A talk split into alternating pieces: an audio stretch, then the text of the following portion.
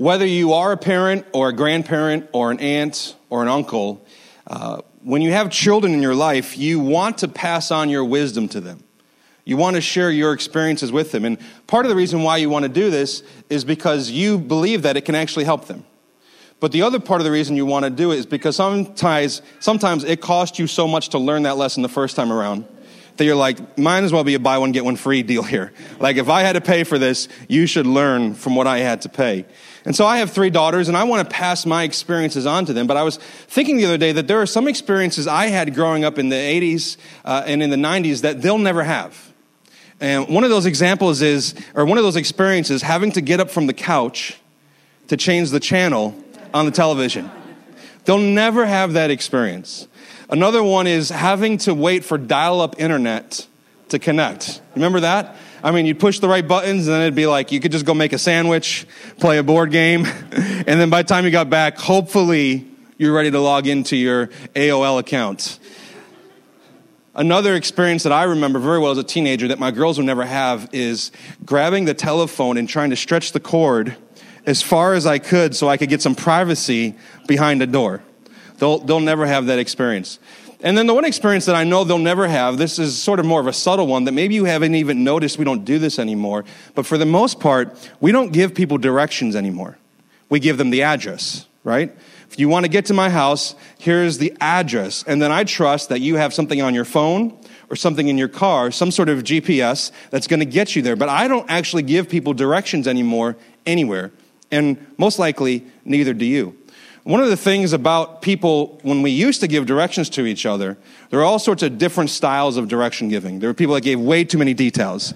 Like, you're going to pass this street, then you're going to pass this street, then you're going to pass this street. I don't need to know the streets I'm going to pass.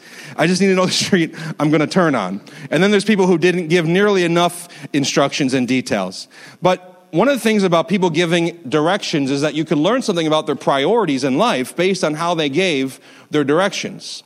So for me, if you were to ask me how to get somewhere years ago, I would say this. Well, you go out, you turn left, you're going to see a McDonald's on your right. You're going to go past the McDonald's. When you get to the Arby's, you got to take a left. After the Arby's, you're going to see a Chipotle, and that's where you turn in. Now, if you see the Outback, you went too far. Like, that that was my entire set of how I gave directions to people, and it revealed something about my priorities.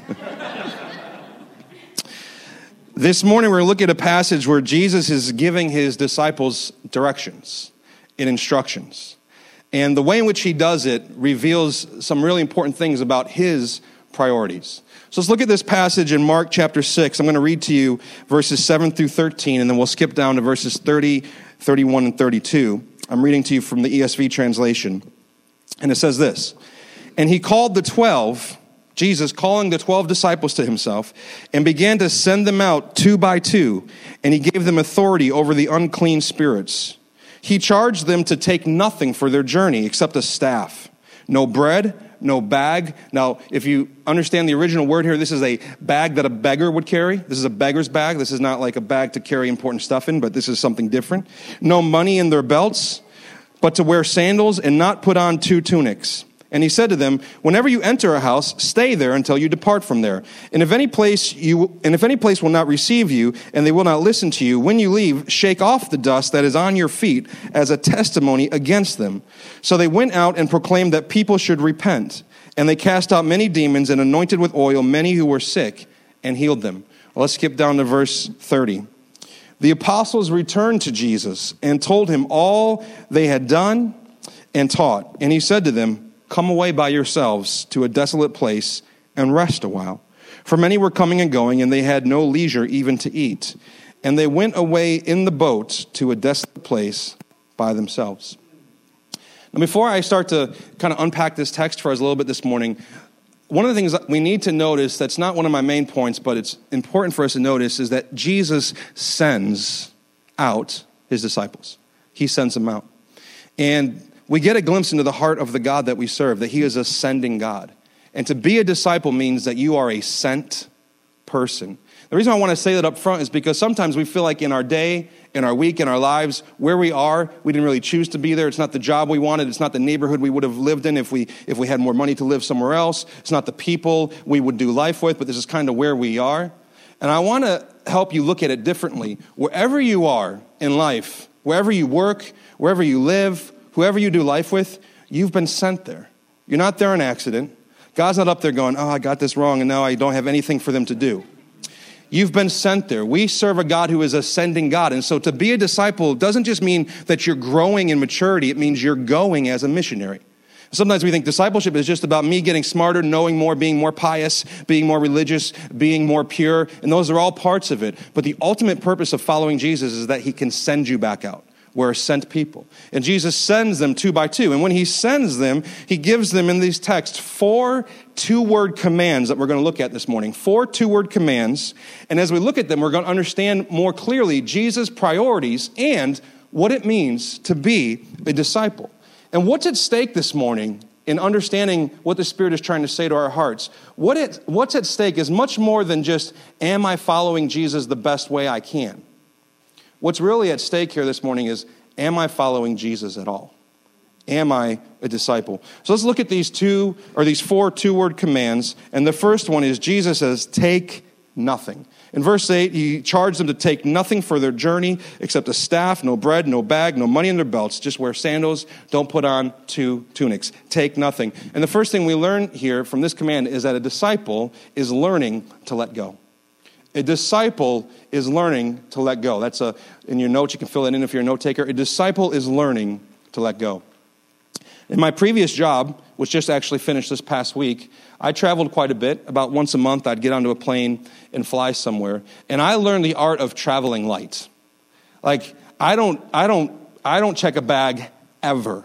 I don't care where I'm going, how long I'm going there. I figured out you don't check bags because first off, you don't always know if it's going to get there, but also slows you down in your travel. So like even tomorrow morning, I'll get on a plane. I'm flying out west to speak at a leadership conference, and I need to wear a suit in one of the sessions. Now you may be, how do you wear, how do you put a suit in your carry-on? Well, YouTube it. I mean, that's what I did. And if you YouTube it, there is a way to fold up a jacket like this and roll it up super tight and put it in your carry-on, and then when you pop it out in the hotel room, it's not wrinkled. I learned how to do it because I've learned to travel light. Now, when I travel with my wife and my three daughters, it's off the table, right?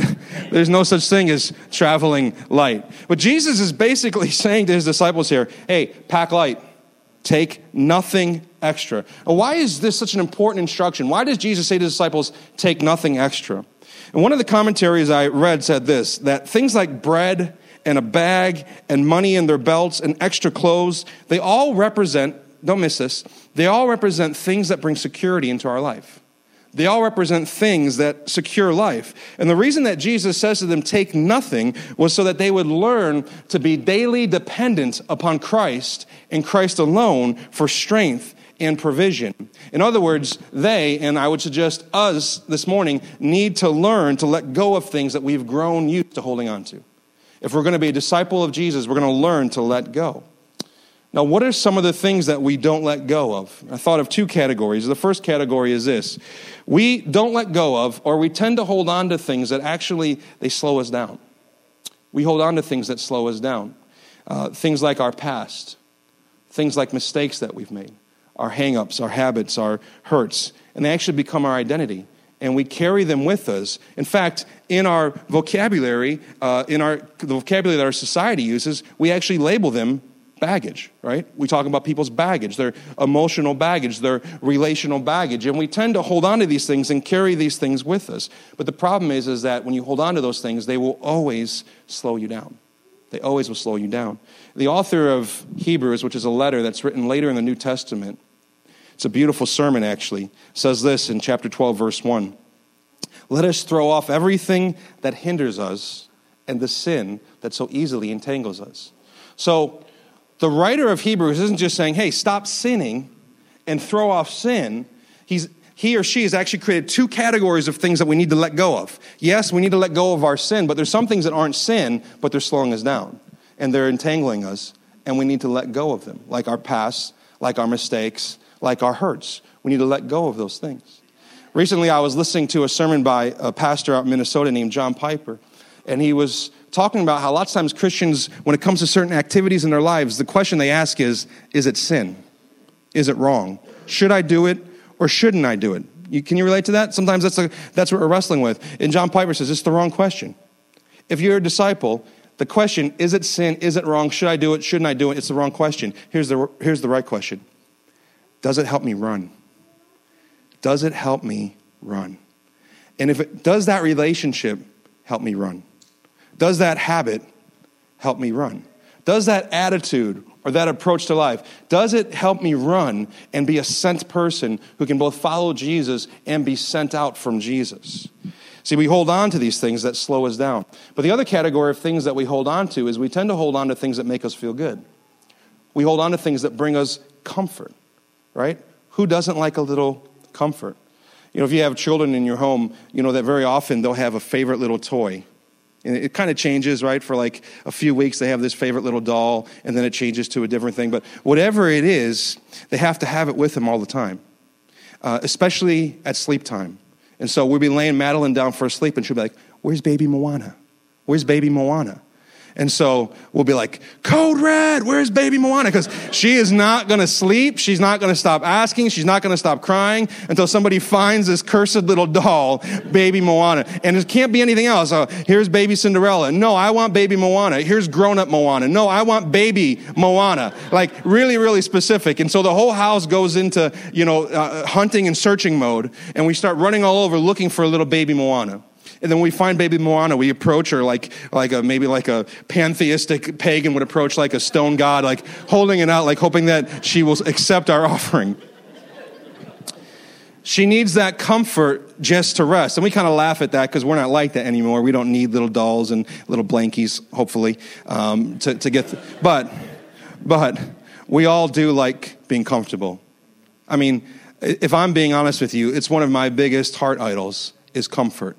I love being comfortable. When I get home from a day of work, like within within ninety seconds, I'm in sweatpants and a T-shirt and sitting on the couch and saying, where's dinner? No, I don't do that part, but but you know, relaxing because I love I love comfort. I love being comfortable. This is not my deal. My deal is comfort, and I love comfort. But the problem is, is that comfort can actually become my deepest source of joy. My my vision of the good life is a life in which I'm always comfortable, and everybody is always concerned about my comfort, and everyone lives to make sure that I'm comfortable. And when I do that, then here's the danger. I'll never lay my comfort down for you or for anything, because that's really become a source of joy and meaning in my life. Now, there are certain things in your life and in my life, and these are not bad things. So you don't have to think about what are the bad things. These are usually good things that bring us comfort or give us courage or instill confidence in us. And the problem is we become overly dependent upon them.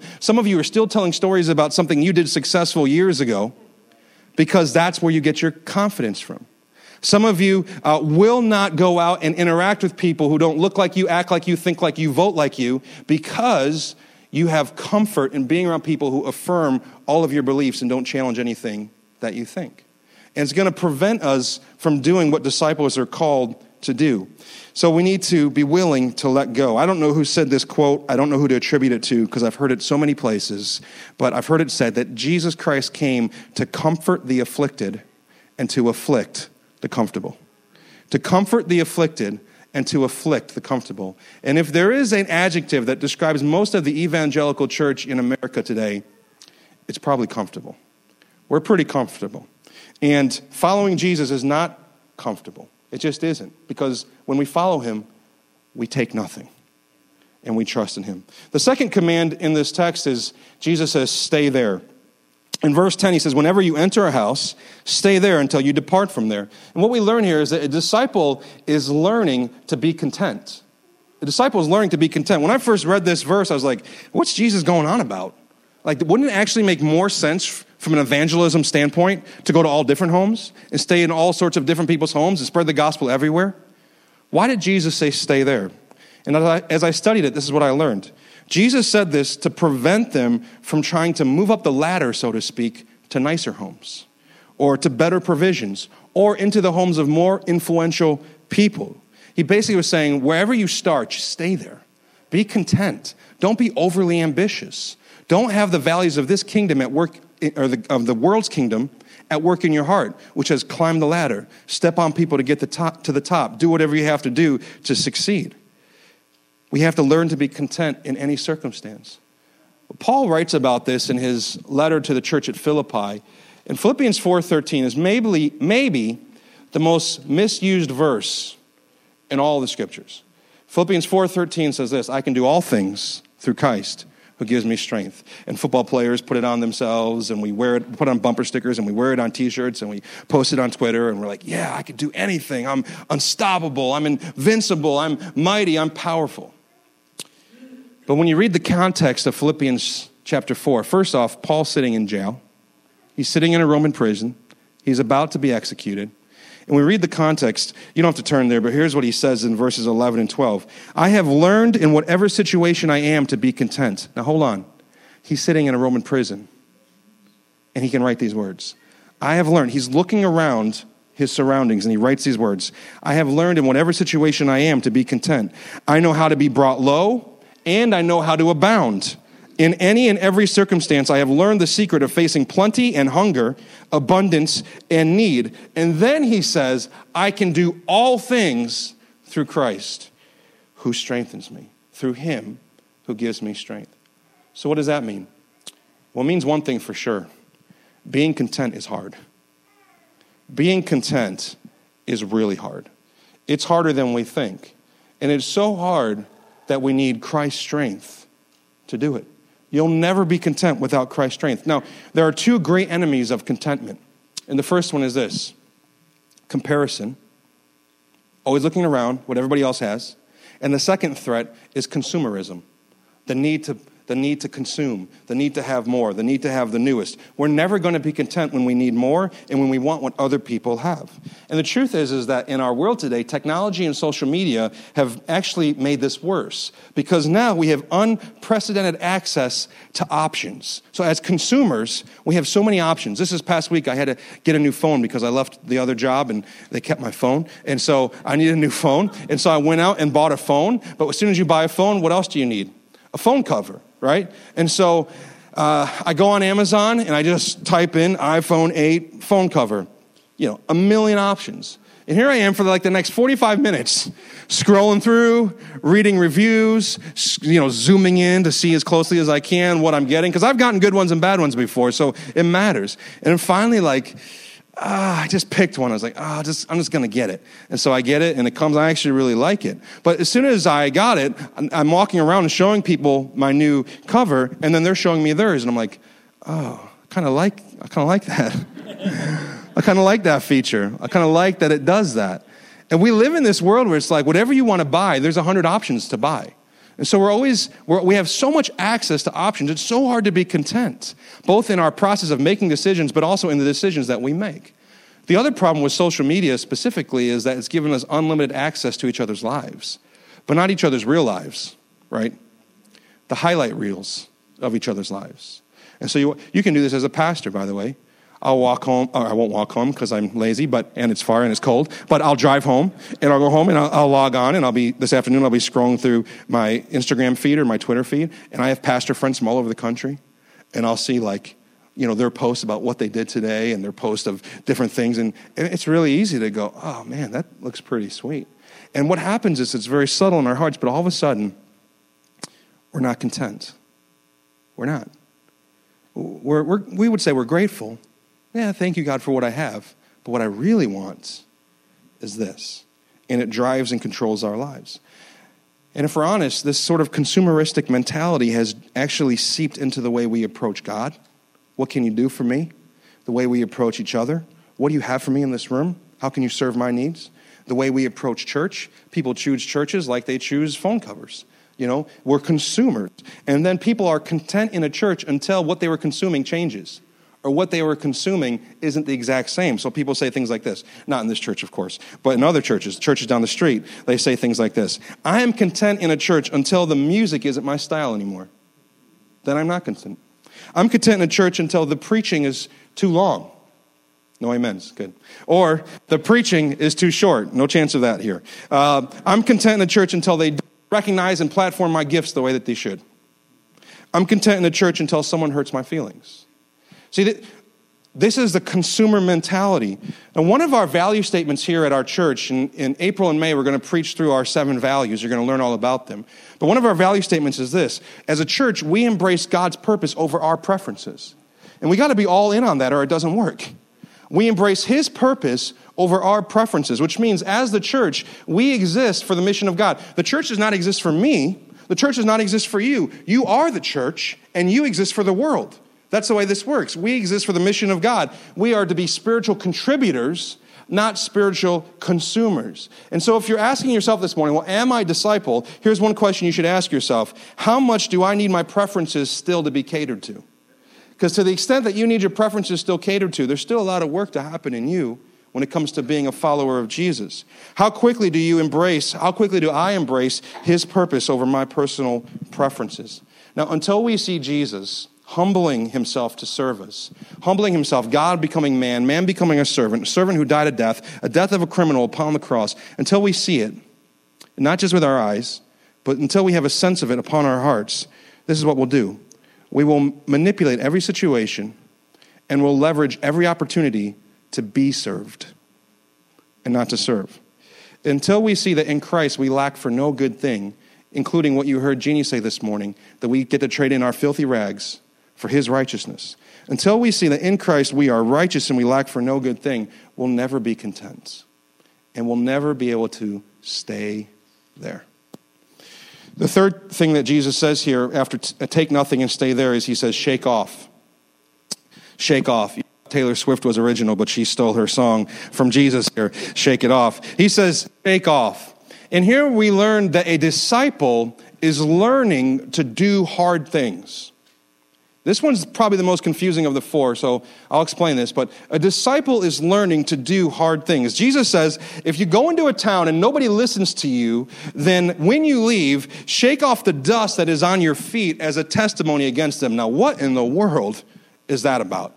We don't do that anymore. Well, let me help you understand this. One of the commentaries said this. It was customary in this time for Jewish people, especially pious Jewish people who had traveled abroad, to carefully shake the dust of alien lands, that's foreigners, not E T, alien lands from their feet and clothing. This act disassociated them from the pollution of those pagan lands and the judgment that was going to come upon them. And the same action done here by the apostles symbolically declared declared that the hostile village was a pagan village. Now, this is where some people in the church were like, yeah, this gets me pumped. Like, this finally, the whole take nothing thing, ah, not interested. Content, gross. But this, like, I get to tell people they're sinners?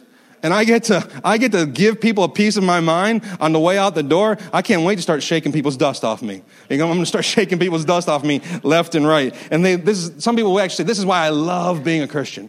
This is why I love it. This is why I'm in. So I can tell the people who aren't in that they're wicked sinners. The problem is that it's not what this means. And the commentary goes on to say that this was a merciful, prophetic act designed to make people think one last time about their spiritual condition. So what this wasn't, despite the fact that the disciples were experiencing real rejection, what this was not, this was not the emotional response of someone who had their feelings hurt. This was not the emotional or the superior attitude of somebody who felt they were better than the people who just rejected. Disciples learn to do hard things. Disciples learn to do hard work. And one of the hardest things that you and I will do as disciples is continuing to love people who reject us and reject the message of the gospel. And not just love them, but serve them and draw near them and do life with them. That can be hard work. Some of you have people in your family, people that you work with, people, people that you see every day, and just being around them sometimes is hard work for you because of the attitudes that they have, because of how they feel about Jesus and how they feel about your faith. But disciples learn to do the hard work of saying, I, I have such mercy towards you that in everything that I do, even if it's the last thing I do towards you before I leave, it's going to be so that you can see Jesus and so that you can have hope. It means loving loving people means not taking it personally when they don't believe what we believe and guarding our hearts even when we feel like we're being persecuted for what we believe. One of the other commentaries, let me read one more thing. He said this. Later sources note that the Jews who returned from Gentile regions were to shake off the dust that was on their feet as a form of cleansing, and it served as a sign against them. But there is no human militancy in the proclamation of Jesus' message. God is the only judge. Amen? God is the sole judge. The act of shaking off the dust is an illustration of the fact that their rejection of God's message leaves the town accountable to God. So here's what the disciples are saying as they were to shake off the dust. They're saying, I will not carry in me an offense towards you, and I will not carry in me a need to judge you, because there's only one judge, and it's not me. So part of doing hard things as a disciple is to say, when it comes to people who, who don't know Jesus, I will do the, my part of loving you in word and in deed, while I trust that the Holy Spirit will do his part, which is convicting of sin, righteousness, and judgment. That's not our part. You know that, right? That's not your responsibility to convict people of sin, righteousness, and judgment. Your responsibility is to love people, to serve people, to speak the truth and love to people, to keep relationships alive, so that when they finally, God's Spirit begins to move their heart, they know that they can come to you with a conversation. Disciples learn to do hard things. Here's, just real quick, and we'll go to our last point. Here's some things that are hard for us to do as disciples. Anybody learn that sometimes praying is hard? Sometimes praying is hard. Sometimes just, you know, just... we get busy. I mean, I'm, I've only been full-time here as far as like in the church for just over a month. I know what it's like to walk in those doors, go to that office, and have a list of things I want to do that day. It's very easy for me just to kind of say, uh, I'll just get, I'll just get some stuff done first, and then maybe I'll pray. And then the day comes and goes, and I've never prayed. Now, prayer is not just something you stop to do. Prayer is actually an attitude of the heart all day long. We should never stop praying, so to speak. Don't cease from praying.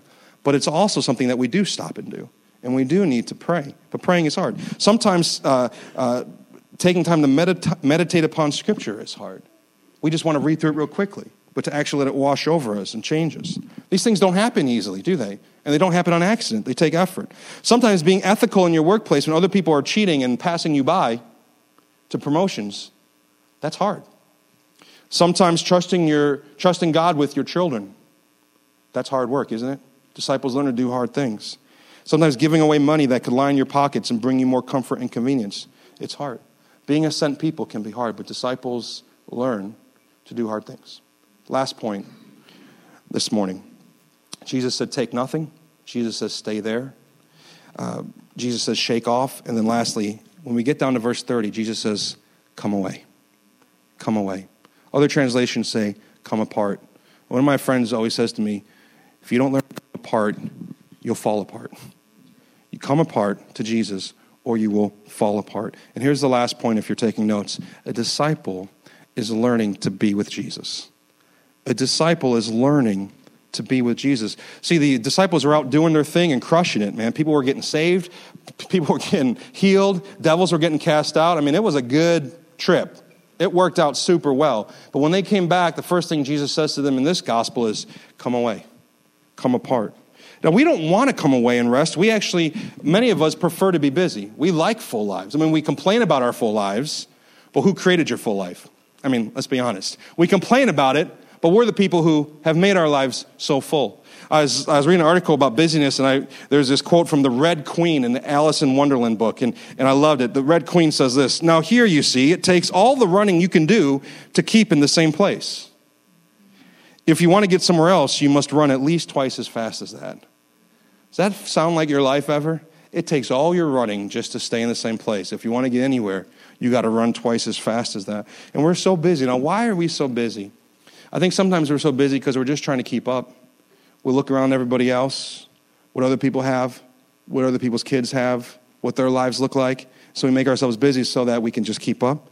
Sometimes I think we're busy because it makes us feel important. We, I'm guilty of this. People are like, how you doing, man? How things been? Oh, I've been busy, super busy. What I'm saying is I'm really important. A lot of people are really dependent on me. There's a lot of things I got to do. We like being busy because it makes us feel important. But the, I think the most serious, most sobering reason we like being busy is because it prevents us from being alone with ourselves. It prevents us from facing reality. As long as I'm busy, I don't have to think about who I am and where I am in life and what my heart, where my heart is at. A pastor named Doug Fields one time said this, and it's never, it's always stuck with me. A busy life is no cure for a dry soul. A busy life is no cure for a dry soul. But we act like it is. We take all our busyness and we try to apply it like salve to our dry souls, and it doesn't work. There's a well-known author and pastor out in California, Presbyterian pastor named John Ortberg. I read an article by him the other day, and when he was a young minister, he went to the most seasoned, wise, veteran pastor he knew, and he asked him this question: what do I need to do to be spiritually healthy? He got out his notepad and his pen, and he got ready to write all this stuff down that he was going to do.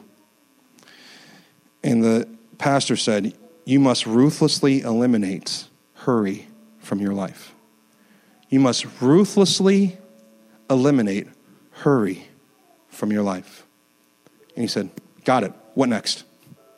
He said, no, nothing next. That's it. Hurry is not of the devil. Hurry is the devil. Busyness is not of the devil. Busy is the devil. Now, I realize we have responsibilities and things that we're called to do, and God's given us a work, and we bear his image well by doing that work. So busyness is not actually just your schedule. Busyness is the condition of your heart, right? Some people have very unbusy schedules, but their hearts are very busy. And some people have very busy schedules, but their hearts are at rest.